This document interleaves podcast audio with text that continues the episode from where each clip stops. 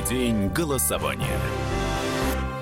Здравствуйте, друзья. В студии радио «Комсомольская правда» Иван Панкин, моя коллега-политолог Надана Фридрихсон, гость нашего эфира Николай Калмыков, директор экспертно-аналитического центра РАНХИКС. Здравствуйте, Николай Николаевич. Здравствуйте. Конечно, будем обсуждать выборы. Э, я должен сразу начать с того, что сегодня по выборам рекордная явка. Я уточню, друзья, если кто-то вдруг не в курсе.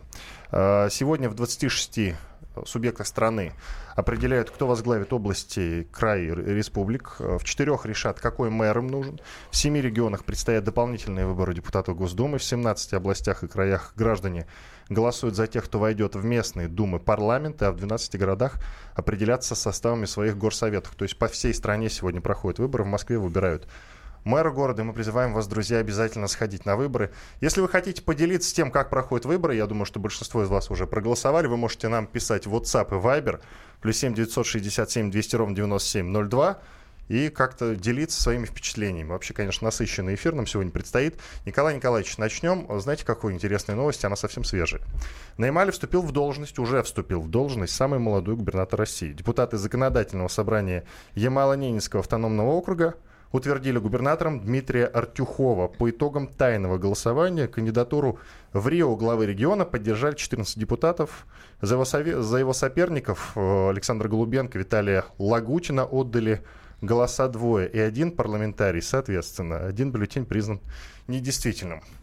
Ну, собственно, вот какой первый вопрос. Сейчас мы обсудим кандидатуру этого самого молодого губернатора. Но для начала, а почему такая разница везде? Где-то голосуют люди, где-то голосуют парламенты. Ну, смотрите, у нас... Э, Я имею в виду, что сами депутаты, сами вот участники парламента... У нас федеративное устройство, поэтому регион имеет действительно возможность э, применять совершенно разные подходы к этим вопросам.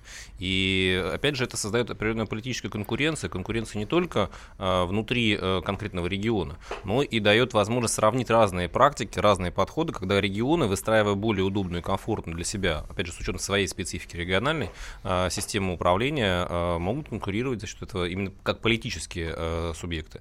Э, вот, наверное, этим можно это объяснить во многом. А, а вот можно уточняющий все-таки вопрос, как так получилось, что вот именно на Ямале голосовали парламентарии, да, в других местах не парламентарии? Почему вот на Ямале именно они? По какому принципу это было выбрано? А, смотрите, ну, то есть на Ямале э, есть своя определенная там, история, которая сложилась, то есть определенных изменений. Поэтому э, регион э, имеет возможность разные варианты решения принимать о том, каким образом устраивается региональное законодательство. То есть есть вариации, и они выбрали именно такой для себя. Хорошо, оцените, пожалуйста, как гражданина, какая наиболее эффективная? Это когда вот парламентарии сами голосуют за счет тайного голосования какого-то, или когда все-таки люди приходят на выборы и отдают свой голос? Смотрите, здесь важный момент. Если хорошо выстроена работа по выбору тех же самых парламентариев на региональном уровне, то это вполне прозрачная система. Почему? Потому что она действует на самом деле, и в других странах, а, и здесь выбирают уже те представители народа, то есть парламентарии, которые выбраны людьми, но которые компетентны более глубоко в повестке работы э, региональных властей и зачастую могут выступить уже более глубоко, опять же, или критиками того, что делается, либо, наоборот, поддержать какие-то те или иные инициативы. А Если... подвоха тут нет никакого? А, это две разные формы. Э, есть прямое голосование, есть э, голосование через парламент, есть вообще система, опять же, США там с выборщиками, да, своей спецификой. Да-да-да, и победа От которой они никак отказаться не могут, все уже планируют. Ну, им очень нравится. Объясните мне просто вот такой момент, как тоже избирателю, рядовому гражданину. Я, если я правильно понимаю, вот когда выбирают люди, население, каждый кандидат должен какую-то проводить там массовую кампанию, убеждать людей, почему он самый лучший, доказывать, что его конкурент там похуже. То есть идет действительно гонка такая. И человек пытается доказать, что он лучше, чем все остальные. А вот когда другая система, когда другие парламентарии выбирают, идет же разве такая гонка? Надо разве доказывать, что я лучший? Э, ну, во-первых, конечно, нужно доказывать. А кому? Э, доказывать нужно тем, кого выбрал народ. Я как раз специально подчеркнул, если на, на уровне региона а, качественно выстроена партийная система вообще, то есть действительно есть конкуренция между партиями, если есть выстроенная э, хорошая, там, действительно такая конкурентная борьба политических предложений идей именно по развитию региона, тогда, конечно, партии э, будут э, согласовывать фигуру, обсуждать ее, и тогда это приводит к хорошему результату. К сожалению, не везде мы настолько действительно имеем высокое качество уровня развития там, парламентской системы, будем честными, да, то есть у нас э, все-таки парламентаризм э, в том виде, в котором существует, он существует не так давно. Давайте послушаем мнение певца Марка Тишмана. Он уже проголосовал сегодня. Вот что он рассказал нам.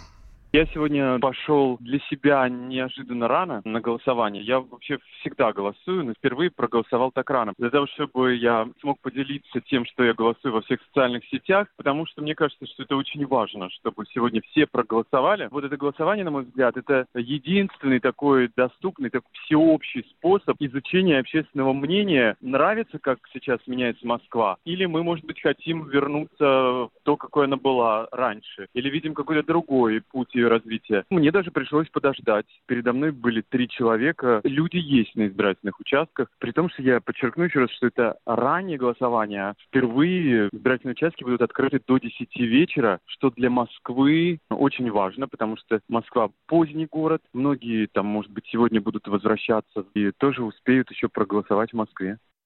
Марк Тишман, певец, и вот он как раз сказал, что ему пришлось подождать, потому что перед ним были какие-то люди. Я должен сказать, вот очень много новостей из регионов говорят, что рекордная явка вот в этот раз. С чем вы ее связываете, например, как ну, специалист? У нас есть действительно э, ситуация э, прошлых, э, да и не одних выборов в Москве, где действительно явка была, будем честны, не только по Москве, не, я не говорю, самая из лучшая. Я говорю, новости ну, идут. Как, как бы человек все-таки говорил про Москву, явка была достаточно низкая, особенно по сравнению с другими регионами.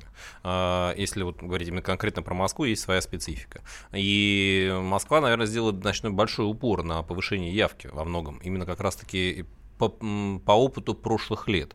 А если говорить вообще про ситуацию в стране, а, ну давайте э, учитывать то, что у нас прошли президентские выборы. Это была серьезная кампания. Многие люди были вовлечены уже в политическое мышление, в осмысление того, что происходит. Конечно, то есть сейчас это, это происходит по инерции. А, во-первых, да. Во-вторых, появились новые запросы. Люди стали лучше разбираться, повысилась определенная политическая грамотность, начинается уже возможность, а, я выберу уже. То есть я не приду на избирательный участок, потому что я должен проголосовать, и там на месте посмотрю, кто мне нравится. А я уже могу осмысленно зачастую прийти. А, либо, наоборот, из интереса. То есть я в прошлый раз не сходил, есть такие люди. А, все сходили, я не сходил. Мне стыдно, человек появляется определенная гражданская ответственность, он опять же приходит на избирательный участок. То есть Поэтому... и сарафанное радио работает тоже. Ну, как же без этого? Ну и, конечно же, опять же, когда уже пройдены большие выборы президентские, можно учитывать, э, какие технологии сработали, какие каналы информирования сработали, какие нет. И можно более эффективно выстроить как раз-таки информирование граждан, чтобы привлечь их на избирательный участок. Предлагаю послушать мнение профессора РГГУ, журналиста, историка Николая Сванидзе. Давайте послушаем.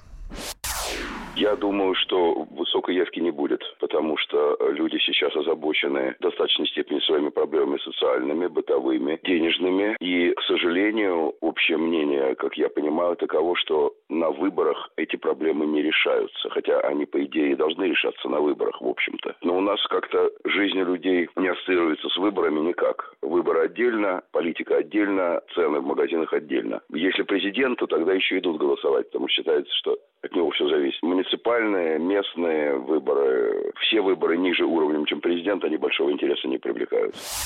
Николай Сванидзе, журналист, историк, профессор РГУ, ну, РГГУ. Ну, видите, он прям противоположного мнения придерживается. Правда, с ним мы созванивались сегодня утром в районе там 10 часов утра.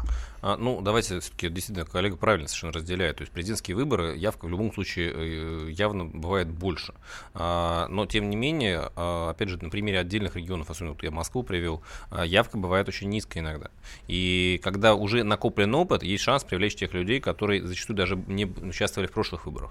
А в то же время, да, действительно, аудитория, которая может быть разочарована, иметь завышенные ожидания после, э, допустим, прошлых выборов, а такая аудитория тоже присутствует, эти люди есть. То есть это не значит, что одни и те же ходили на прошлые выборы, на эти. То есть э, это тоже надо учитывать. Я вот хочу просто уточнить, так есть у людей в голове такое разделение, что я отдельный, мои проблемы отдельно, а выборы отдельно? Или все-таки люди уже понимают, что от того, что они придут, а дадут свой голос, что-то может измениться вокруг них. Понимание а, приходит? А, не всегда, не у всех, но есть определенные сдвижки, наверное, даже не про электорально-выборную социологию. А коллеги из Академии наук а, изучали отношение граждан к ответственности за свою жизнь, за свой успех, за свое там, благополучие и так далее. И последние годы наблюдается тренд а, на то, что действительно люди больше начинают думать, что они сами отвечают за свое будущее, за, за свою реализацию. Они перекладывают ответственность на где-то там политика. Давайте прервемся на пару минут. После рекламы продолжим. В студии Иван Панкин, Адана Фредериксон и наш гость Николай Калмыков, директор экспертно-аналитического центра, центра РАНХИКС. Мы сегодня говорим про выборы. По всей стране проходят выборы. Где-то выбирают губернаторов, где-то вот как в Москве выбирают мэра. Еще раз призываю вас сегодня на выборы обязательно сходить. Единый день голосования. Британские ученые доказали, у тех, кто слушает подзарядку, в два раза медленнее садится телефон. Утреннее шоу «Подзарядка» с Вероникой Борисенковой и Сергеем Красновым слушайте по будням с 7 до 11 утра по московскому времени. Единый день голосования. Иван Панкин, Надана Фридрихсон, ведущий. Мы говорим про выборы. И в гостях у нас Николай Калмыков, директор экспертно-аналитического центра РАНХИКС. Как я уже сказал в самом начале эфира, на Ямале вступил в должность самый молодой губернатор. Утвердили губернатором Дмитрия Артюхова. Я надеюсь, не Артюхова, пока не знаю, как правильно ударение ставится в его фамилии. Я надеюсь, он на меня за это не обидится. А, штука в чем? Его выбрали за счет э, тайного голосования, то есть выбирали не люди, но посмотрим, э, как он справится со своими обязанностями. Любопытный вопрос. У нас э, какой-то тренд идет, э, Николай Николаевич, на омоложение все-таки вот э, политиков, губернаторов и т.д. и т.п. Или Ска... все-таки его нет? Например, в Калининграде господин Алиханов руководит областью. Здесь Он, интересно там, другое, на самом ему деле. Ему немножко за 30. Не только про возраст, здесь скорее интересно другое. Какая предыстория назначений, какая предыстория вот этих выборов. Допустим, Артюхов изначально был инициатором написания новой стратегии социально-экономического развития региона, нужно да. отметить. Как следствие, ему за нее нее теперь и отвечать. Ты предложил, заявил, он э, поработал над проектами конкретными, там и по аэропорту, и по порту, и по широкому северному ходу, поработал, предложил стратегию развития региона, и, видимо, он ее смог защитить перед парламентариями, потому что, ну, парламентарии тоже не дураки, они и за свои места держатся, и жить им тоже там, как бы, да, они где-то в другом месте. Как следствие, э, конечно же, э, когда он э, выходил на такую позицию, смотрели не только на него, как на человека, но и на человека, который уже предложил, что он собирается делать. Точно такая же история, на самом деле, немножко перекликается с Алиханом. Алиханов поработал сначала, опять же, предложил конкретные какие-то шаги решения сначала, изначально, потом, опять же, а, почему у него достаточно хорошие там рейтинги? Он вышел в народ, он действительно отработал э, общение с самыми разными социальными группами. Это тоже дало результат, как следствие он получил определенный э, кредит доверия. То есть, да, вот есть такое в политологии понятие кредит доверия. И здесь действительно у них есть кредит доверия от политических, от общественных э, структур, и его либо можно оправдать, либо можно провалить. Ну, вот еще очень такой интересный Извини, надо, давай сходим давай, во Владивосток. Давай. Мы как раз сейчас связались с Алексеем Самуськовым, редактором «Комсомольской правды» во Владивостоке. Алексей, здравствуйте. Доброе утро, не могу день. сейчас, э, не могу сейчас ориентироваться. У вас выборы уже закончились? По крайней мере, должны. Да, у нас уже выборы закончились как час двадцать. Закрылись все избирательные участки. Какой итог можете подвести? Все ли прошло нормально? Как говорится, в Багдаде все спокойно? Uh, да, все спокойно. Всего на протяжении выборов было четыре жалобы подано. По ним работает полиция, но по предварительной информации ничего не установлено, то есть людей, которые подавали жалобы, ну, непонятно там, что, в общем, произошло. Пока, в общем, работают. Комментарии будут позже, мы, конечно, за этим следим. По предварительной информации, ну, происшествие не имело места быть. Но вот, что касаемо явки, 26 и 57 процентов, это на 18.00, данные за 20.00 будут уже завтра утром, к сожалению. Ну, понятно, спасибо вам большое, Николай Николаевич. Вот этот процент, он э, насколько высок? Как? Ну, как вы считаете? Ну, по крайней мере, вот э, если судить знаете, по ну, Владивостоку. Ну, в Владивостоке это... есть своя специфика, на самом деле, всегда. А, кстати, очень э, приятно удивлен э, небольшим количеством нарушений, как коллеги передают. Четыре, да. да. Это, это скорее очень... погрешность, как Я процент. просто припоминаю там из своей практики там работы, в том числе по взаимодействию с, в ходе выборов с данным регионом. Там, конечно, были определенные сложности когда-то давно. Знаю, что, по-моему, их достаточно строго пресекали. То есть, да, и, ну, видимо, коллеги действительно смогли в этом плане навести порядок определенный. Надан, ты хотела что-то сказать, я тебя прервал. Да, я все-таки возвращаюсь к Ямалу, потому что вычитала интересный такой штрих-портрету. Оказывается, Артюхов, да, все-таки, у меня тоже с ударением проблема. Дмитрий Артюхов. Мы не знаем, узнаем позже, но если да, что, прошу прощения. Пресс-служба позвонит, если что. Да. Так вот, оказывается, он получил степень Сингапурского университета управления. Просто, насколько я помню, Сингапур это вообще такая хорошая история в плане управленческих знаний каких-то. Вот э, как вы считаете, с учетом того, что Ямал это очень такой сложный регион, стратегически важный регион, вот эти знания, они Помогут? А, ну, конечно, да. А, учитывая, что, опять же, Сингапур, нужно, опять же, обратить внимание на специфику. То есть это небольшой регион, да, небольшая страна, а, при этом обладающий колоссальной мощью. Сингапурское чудо, так называемое. Да, есть. и не одно там они в разных этапах разные происходили. Опять же, там есть порты, опять же, есть логистика. Напоминаем, что все-таки Артюхову тоже предстоит с этим поработать теперь. Да, в Очень активно, новое. да. опять же, это Северный морской путь. Э, как следствие, конечно же, это будет все взаимосвязано. И у него, во-первых, появляется компетенция и видение, как это сделано у других. Во-вторых, появляются, возможно, определенные связи и контакты с азиатским миром. Очень важны, если ты находишься на северном широком ходу, да, то ну, без этого тяжело. Это инвесторы, это партнеры, это логистика и так далее. Конечно же, это все в плюс. Давайте снова вернемся во Владивосток. На связи с нами Юрий Коломейцев, политолог, директор Центра социальных инноваций «Черный куб». Юрий Юрьевич, здрасте. Здравствуйте. Насколько вот мне сообщили, вы в, находитесь в э, поездке по краю по, и помогаете э, пострадавшим от, от ураганов, да, которые прокатились у вас недавно. Все правильно? Да, да, да, да, все правильно. А, первый вопрос у меня к вам такой. Самые главные проблемы, которые вот э, губернатор, его имя станет известно уже совсем скоро, потому что выборы у вас, насколько я понял, уже закончились. Какие проблемы mm-hmm. ваш новый губернатор должен решить в первую очередь? Ураганы, так понимаю, последствия, да? Ну, на данный момент последствия урагана это, конечно, первостепенная проблема. Но хотя, если честно, ураган не коснулся всего Приморья целиком. Пострадали относительно несколько районов. Э, есть сильно пострадавшие районы, допустим, как Ольгинский район и э, южные наши части. Есть не сильно пострадавшие, где э, просто банальные подтопления. Но, честно сказать, в прошлый тайфун Лайнрок э, напугал сильно население. И поэтому этого тайфуна испугались вдвойне. Сильнее, неважно, был бы он сильнее или слабее. Поэтому первостепенная задача – это решение как раз-таки проблемы, связанные с э, тайфуном. Уточните, пожалуйста, я так понимаю, что не все население эвакуировали из пострадавших регионов, кто-то должен был остаться, правильно ли я понимаю? Они как-то э, голосовали, я вот к чему спрашиваю. Проголосовали или да, все в порядке? Я, я сейчас, да, да, да, я сейчас нахожусь как раз-таки в Ольгинском районе, который пострадал от э, наводнения. Нахожусь рядом с участком 2107, это село Маргаритово. Оно пострадало э, в Ольгинском районе, на мой взгляд, э, не менее сильно, чем остальные.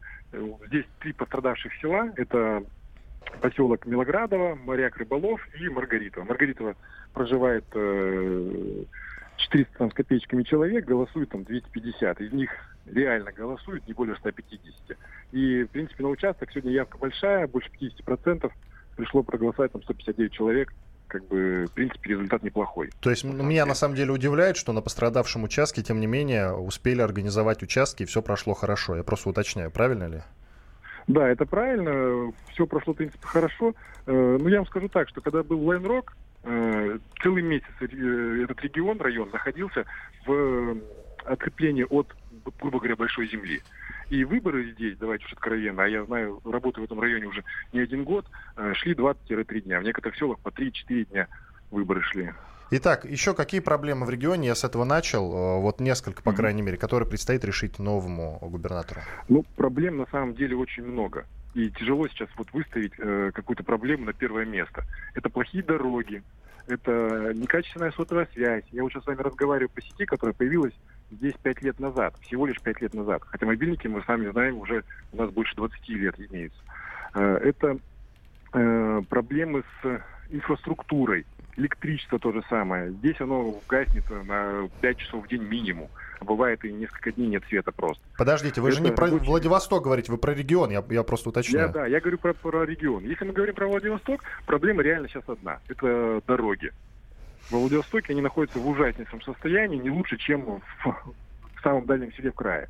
То есть асфальт весь в дырках, э, он не, не чинится качественно, э, безразличие, можно сказать, властей некое. То есть, и плюс ко всему создается впечатление, что э, власти на данный момент и будущий губернатор, которым, э, которого мы изберем, э, будет отчасти безразличен, он растерян просто. Вот все власти растеряны. За что хвататься, они не знают. Есть пустые обещания, что да, вот мы сейчас хаяты продадим, разбогатеем с вами, да, мы сейчас вот какие-то там парусные регаты проведем, а люди говорят, а нам нужно ездить нормально и кушать хорошо желательно. Спасибо вам большое. Юрий Коломейцев, политолог, директор Центра социальных инноваций «Черный куб» был с нами на связи. Вот еще Николай Николаевич. Вообще так страшно прозвучало, конечно, ну, вот эта последняя фраза как-то. Ну, коллега, видимо, доехал все-таки за пределы города, что тоже зачастую и, наверное, не всем, как, не всем да, удается. Мне кажется, это впечатление от урагана. На него так надавили, конечно, безусловно. Возможно, да. Может быть, он был бы более сдержанным. Но самый проблемный регион хотелось бы выяснить. Вот вы какой бы назвали? Знаете, я не назову прям вот конкретно э, проблемный Хорошо, регион. несколько, которые вы считаете Смотрите, проблемными. Э, везде разные ситуации. Ситуация, которая есть э, в Приморье, действительно серьезная, потому что это стратегический регион. Там есть действительно определенные возможности, с одной стороны. С другой стороны, есть действительно истории и по другим территориям. Есть, ну, допустим, Магадан. Там есть большой потенциал, но который сейчас не реализован практически, потому что есть привычные э, производства, привычные э, поставки, добыча и так далее. Но там потенциала намного больше, расположение достаточно неплохое, там есть и морская инфраструктура и все остальное, но он недоразвивается из-за этого, очень большой э, отток кадров, То очень большой недостаток. Да, будет другой управленец, действительно, ну, исходя из того, какие там прогнозы есть, я понимаю, что действительно сейчас есть запрос на управленцев, которые обладают именно управленческим опытом на производствах, на действительно каких-то предприятиях, когда человек проходит эту траекторию и понимает, как это устроено, чтобы действительно выстраивать экономику региона. И тогда уже появятся и, доро- и дороги, и все остальное, если ты можешь привлечь инвесторов, партнеров. Иван Панкин и Надана Фридрихсон, ведущий и гость наш Николай Калмыков, директор эксперта аналитического центра РАНХИКС. Я напомню, что мы говорим про выборы. Сегодня в 26 субъектах страны определяют, кто возглавит области и края республики. В четырех решат, какой мэром нужно. В семи регионах предстоят дополнительные выборы депутатов Госдумы. В 17 областях и края граждане проголосуют за тех, кто войдет в местные думы парламенты. Оставайтесь с нами, через пару минут продолжим. Единый день голосования. Каждый вторник с 10 утра по московскому времени в программе «Главное вовремя» садово-огородные советы в прямом эфире – про все, что э, зеленое, скажем так. Хочу, чтобы радиослушатели задавали свои вопросы. Большой эксперт. Самая удачная находка для всех работников мотыги и лопаты. Тетя Таня Кудряшова. И дети меня зовут мать всего зеленого. Вот такая петрушка на радио «Комсомольская правда». Слушайте и звоните по вторникам с 10 утра по московскому времени.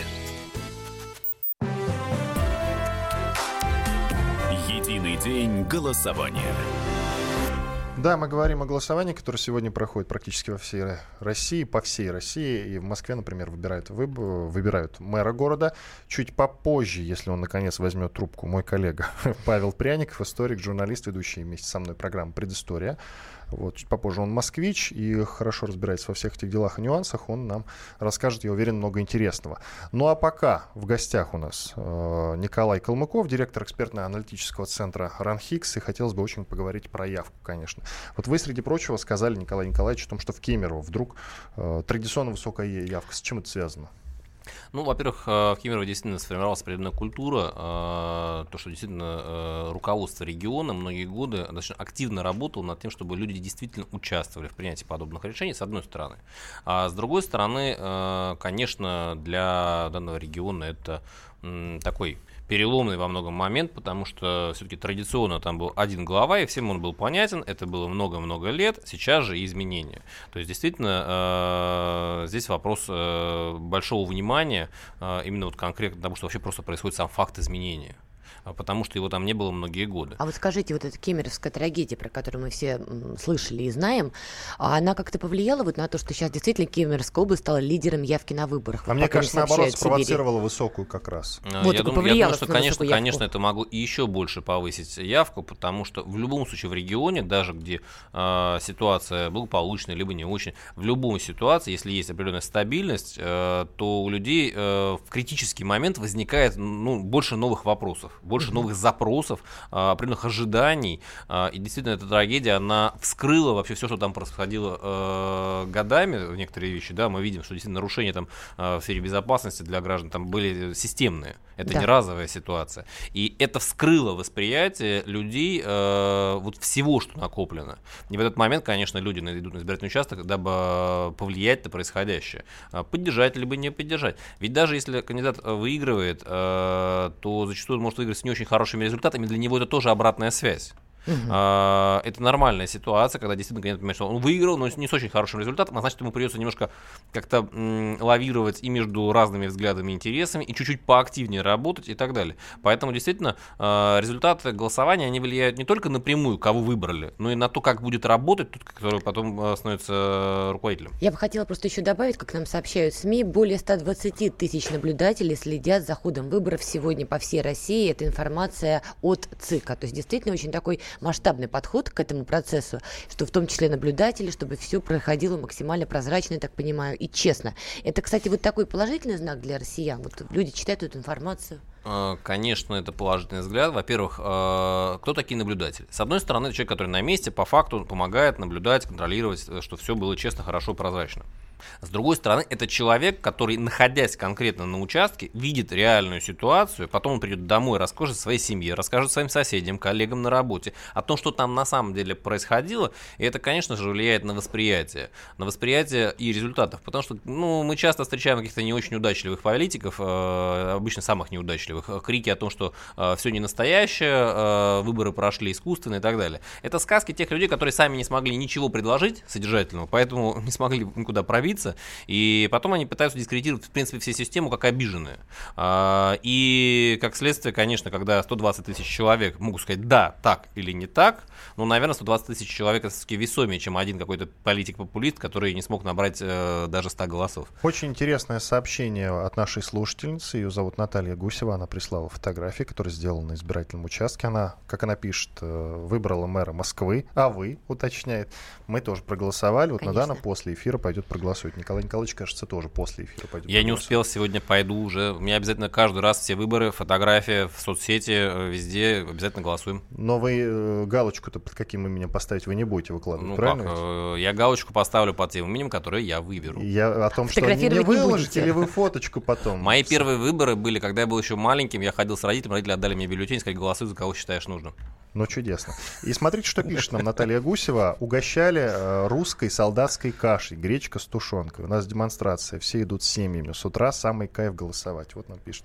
Я вам э, рекомендую, друзья, обязательно тоже сходить на выборы, посмотреть, какая там тусовка. Мне друзья рассказывали, что да, прям вот, что называется, тусовка на избирательных участках.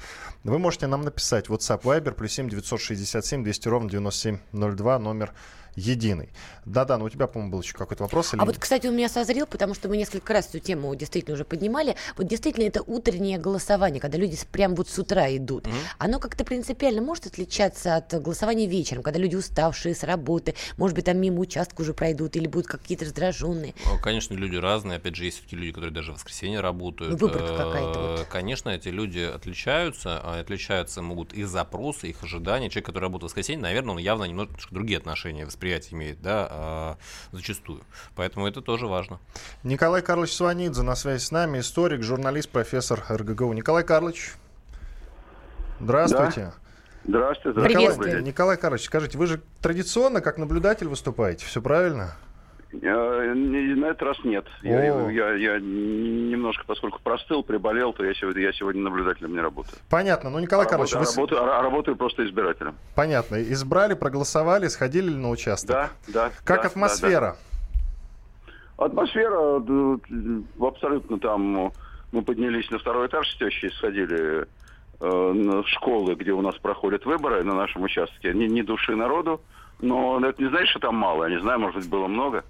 Мы, мы просто я только сейчас вернулся, уже уже такой. Я думаю, что большая часть у нас же голосуют в основном пожилые люди, они люди дисциплинированные, идут утром. Николай Карлович, вот мы с утра с вами связывались, спросили ваше мнение по явке, вы сказали, что скорее всего оно будет, она будет низкой. А вот сейчас мы э, смотрим, что сообщают разные СМИ, и в разных регионах, в большинстве регионах э, явка очень высокая. Что ну, скажете? Ну, слава богу, значит, значит, я ошибся только и всего. Ну, понятно, А спасибо. с чем вы это связываете? Можно просто уточняющий вопрос? Явка действительно, ну, такая приятная, скажем так, глазу. Почему Приятная что значит? Как, какие цифры? Ну вот смотрите, жители Тюменской области активно участвуют в выборах, и явка составила уже более 32%. В Тюменской области, в частности, сообщают СМИ. Кемеровская область тоже стала лидером явки на выборах. Вот такие пока данные. Ну, посмотрим. 30% это невысокая явка. Посмотрим, сколько будет к вечеру. А, вот. Э, ну, дай бог, если я ошибусь, если, если будет больше, чем я думаю. Но, в принципе, мой прогноз, ведь он, э, так сказать, взят не, не с потолка. Известно, что у нас два фактора. Я об этом сегодня говорил. Во-первых, э, известно, что у нас вот эти муниципальные, местные, региональные, какие угодно выборы, они в значительно меньшей степени популярны, чем выборы президентские. Потому что у нас считается, что президент в ответе за все, так оно во многом и есть. А все остальные вообще это все от лукавого, все эти власти кому они нафиг нужны. Но вот, мне кажется, что на выборы мэра Москвы придет много людей, Николай Карлович, мне разве нет? Кажется на выборах мэра Москвы, если вы спрашиваете о выборах мэра Москвы, то, возможно, будет, будет больше, потому что все-таки с этим были связаны нек- некоторые интриги, хотя, хотя эти интриги в основном связаны с тем, что, что он идет, в конечном счете, он идет без конкуренции. Понятно, спасибо вам а, большое. И, и, и, поэтому, и поэтому, в общем, я тоже здесь не ожидаю уже очень высоких цифр, потому что, ну, все же понятно. Я, мне, я бы хотел, чтобы мне посмотрели, чтобы мне показали человека, который скажет, что Собянин не выиграет на этих выборах.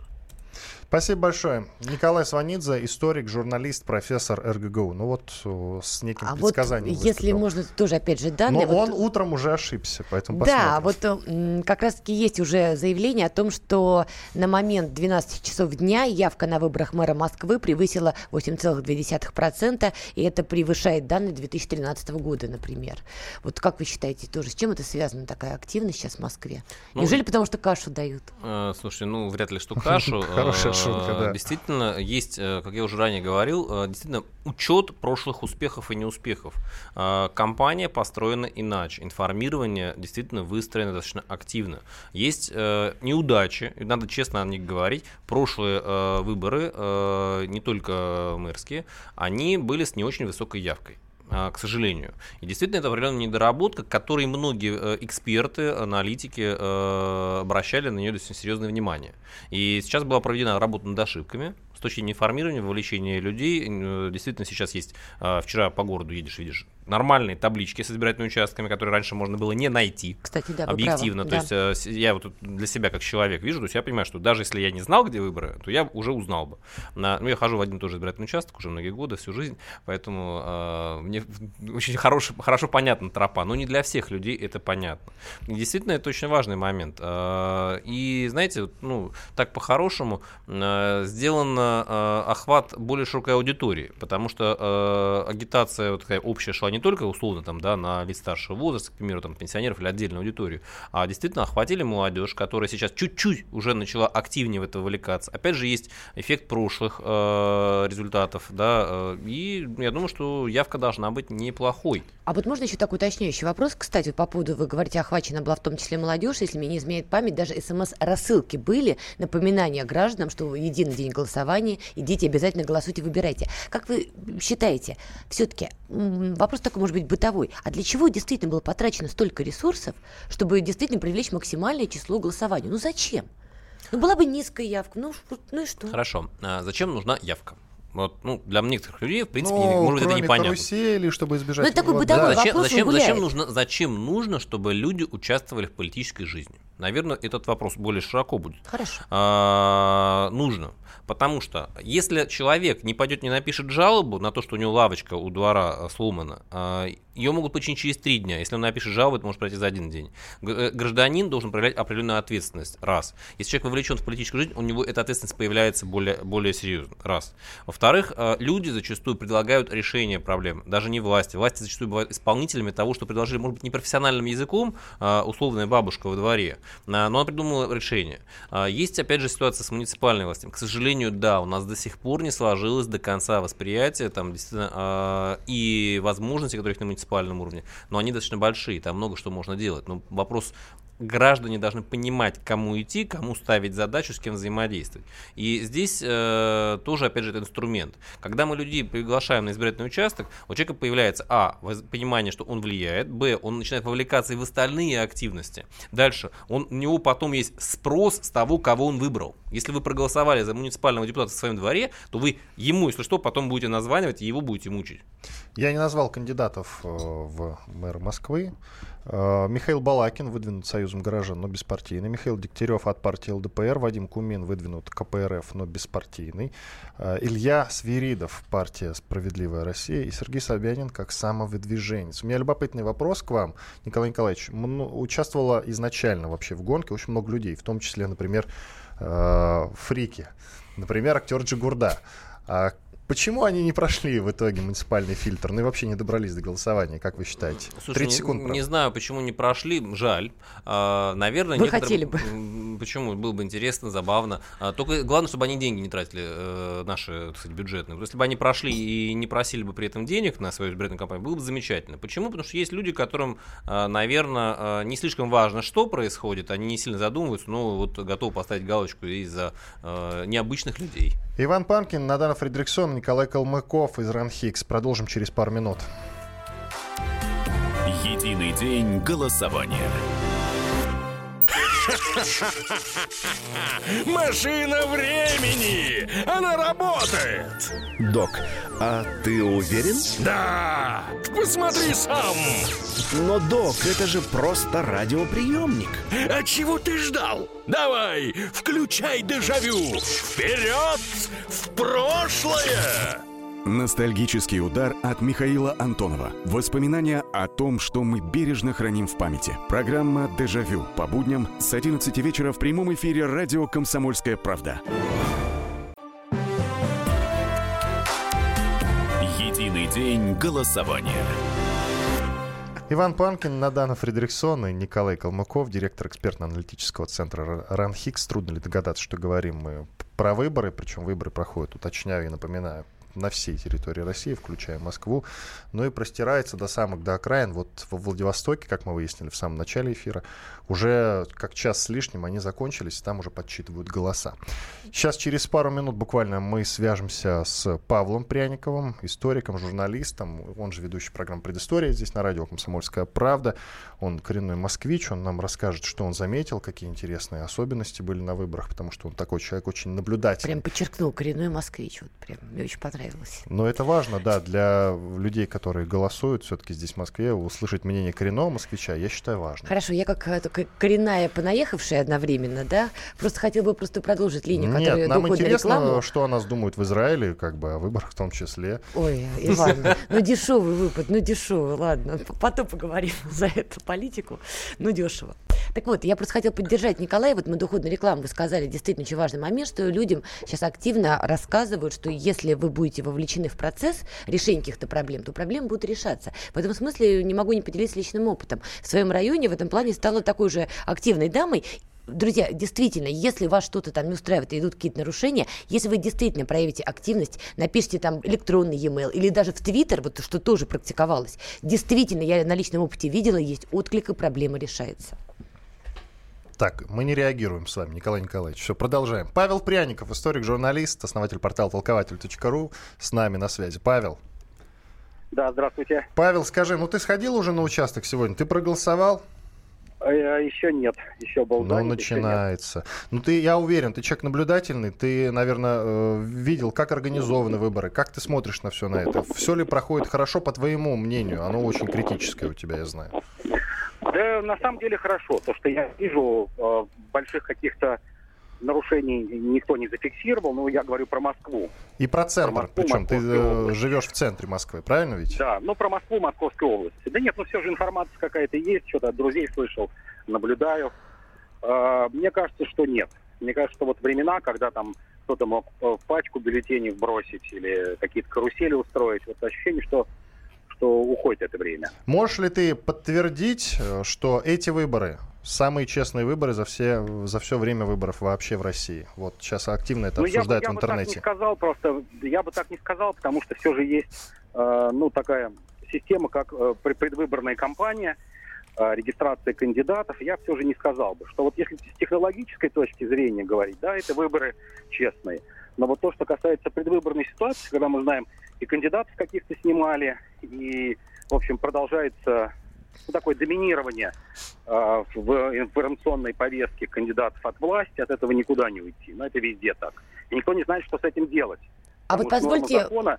позвольте все-таки вопрос. Да. А вот если сравнивать с выборами 2013 года градоначальника нашей столицы, вот есть какие-то принципиальные изменения в этом году? Мне кажется, принципиальных изменений нет. Другое дело, что тогда, конечно, была с участием Навального, ну, такая кампания информационная более веселая и более живая, я бы так сказал, но менее конструктивная. Я сам э, был в предвыборном штабе одного из кандидатов на этих выборах и видел ну, насколько много встреч проходит с избирателями. И главное, что эти встречи не какие-то пустые, а по итогам встречи формируется ну, какой-то запрос либо правоохранительные органы, либо какие-то депутатские запросы. То есть в практическом смысле эта предвыборная кампания, она была более эффективная, потому что кандидаты стремились не просто завоевать доверие избирателей, а вот еще на уровне предвыборной кампании решить какие-то вопросы. Потому что словам сейчас все меньше и меньше доверия. Спасибо большое. Павел Пряников, историк и журналист, был с нами на связи. А сейчас мы поговорим с Дмитрием Смирновым, корреспондентом «Комсомольской правды». Дима, Дима, ты нас слышишь? Да, добрый день. Привет, слышу. Путин проголосовал, все правильно? Да. Ну и как это прошло? Не с первого раза, но все-таки это у него получилось, что, в общем-то, а, удивительно, что не сразу он разобрался с этой хитрой машиной, которая считывает голоса, которая, да, вот она в режиме реального времени отправляет данные в ЦИК. В общем, было все довольно обычно. Президент традиционно голосует по месту прописки в Академии наук. А, в этот раз он, в общем пришел в районе там, двух часов, чуть попозже, да, получается, половине третьего. То есть не стал торопиться с утра, у него были встречи в Кремле. А, пришел, отдал паспорт. Тут традиционная такая забавная история, когда э, приходит Путин, и у него это единственное, по-моему, место, где у него проверяют документы. Вот, э, члены избирательной комиссии, пока, значит, они сличали его паспортные данные со своими списками, он взял, покрутил в руках вот этот значок, который сейчас везде выдают, да, я, я выбрал мэра. Вот, и даже прицепил его себе на лацкан пошел уже в кабинку для голосования со значком, а потом пошел вот к этой урне и положил бюллетень, пытался положить э, вверх э, текстом. То есть э, машина Она сказала, что извините, не так это вы пихаете сюда ваш бюллетень, мы не можем его принять. Он его перевернул. А, вот. Ну, другим концом, но все равно текстом вверх. А может, он специально машина... сделал, чтобы как-то вот развеселить публику, скажи? Ну, вряд ли у него все-таки другое амплуа вот, на политической арене. А, она все равно говорит, не надо. А тогда он просто перевернул, уже машина приняла, он сказал, вот, развел руками. Журналисты спросили, сложный ли был выбор. Он сказал, да что тут сложного, вот, только не сразу разобрался, как опускать. А, вопросы были вроде, вы галочку ставили или крестик? Он сказал, что галочку. Его спросили, труд, труднее, как вы думаете, быть мэром или э, президентом? На что Путин сказал, да я, в общем-то, работал уже заместителем мэра в Санкт-Петербург когда-то, и, в общем-то, с работой справлялся, поэтому, наверное, и на мэра тоже потянул бы. Ну и спросили Путина, каким он видит город наш, Москву, а, через пять лет, и Путин похвалил то, как развивается столица, сказал, что мне есть чем сравнивать, я видел другие крупные мегаполисы по всему миру, и Москва, в общем-то, она стоит в этом ряду на хорошем счету, и надеюсь, что этот темп, которым сейчас взят, как она развивается, он будет сохранен и дальше. Спасибо большое, Дмитрий Смирнов, журналист «Комсомольской правды». Я знаю, что на связи с нами прямо сейчас Эдвард Чесноков, корреспондент отдела международной политики «Комсомольской правды», да? Да, здравствуйте. Я нахожусь на ночи выборов. Что это такое, сразу я... скажи. Вот ночь выборов – это такой штаб общественного наблюдения за выборами, когда в центральном телеграфе в центре Москвы собираются эксперты, политологи, э, руководители, а, авторы анонимных телеграм-каналов, где анонимизируются в эту сказочную ночь. Какие же они анонимные тогда? Итоги, приходят. А, они приходят под другими да. Нет, не Зыгорь, не Зыгоря тут пока нет, он еще нет, где анонимизировался, но это такой штаб общественных наблюдений, и вот прямо рядом со мной э, находится Никита, активист движения Москва за Собянина, вот он расскажет вообще, э, что он вкладывает в эти слова. Но после выборов пусть он тебе это расскажет а, уже. Здравствуйте. Здравствуйте. А, вы сами возьмите телефон.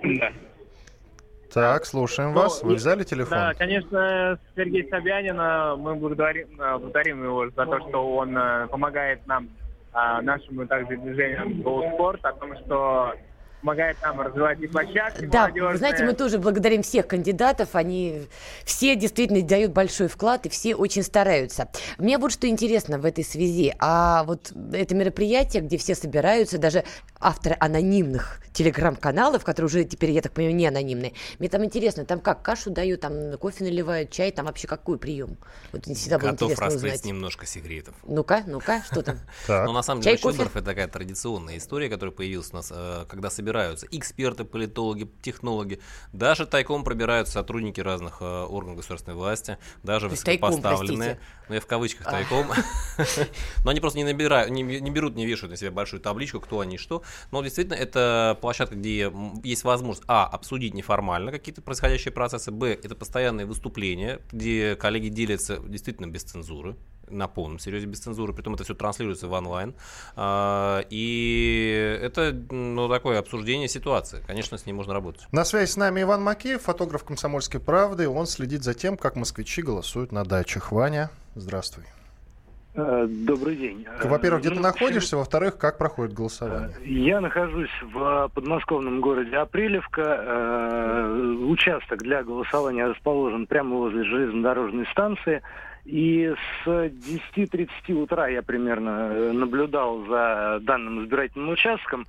Достаточно стабильный э, поток людей идет. Э, не могу сказать, сколько точно, но постоянно стоит очередь, и люди выходят довольные. То есть судя по всему, идея вот таких мобильных э, избирательных участков очень понравилась. А, не нужно ехать в Москву отдельно, ну и в то же время ты не пропускаешь голоса э, голосование на выборах. Ну явка-то а, какая, ты скажи, прям очереди или как? Э, ну, от э, 5 до 10 человек так стабильно стоит, э, подходят, уходят. Э, ну, то есть не авральные, конечно, распродажи, э, как бывают очереди огромные, но вот стабильно люди стоят, подходят новые, причем... А, не только э, там э, средний и пожилой возраст, но и молодежь подходит. То есть, видимо, кто на дачах отдыхает, э, точно так же голосуют. Спасибо. Иван Макеев, фотограф «Комсомольской правды». Ну что ж, нам остается только подвести итог. У нас около а можно 20 вот секунд короткую осталось. фразу. Глава ЦИК назвала проходящие по всей России выборы высокоскоростными. Вы согласны, Николай? Как высокоскоростными? Да, ну, цитата. Интересно, интересная формулировка, но действительно применены новые технологии, они ускоряют сам процессы подсчета и работы. Иван Панкин, Надан Фредериксон и Николай Калмыков, директор экспертно-аналитического центра РАНХИК. Спасибо вам большое, Николай Николаевич, что пришли. Спасибо. Всего доброго. Спасибо. Единый день голосования. Проблемы, которые вас волнуют. Авторы, которым вы доверяете. По сути дела, на радио «Комсомольская правда». Дмитрий Потапенко. По пятницам с 7 вечера по московскому времени.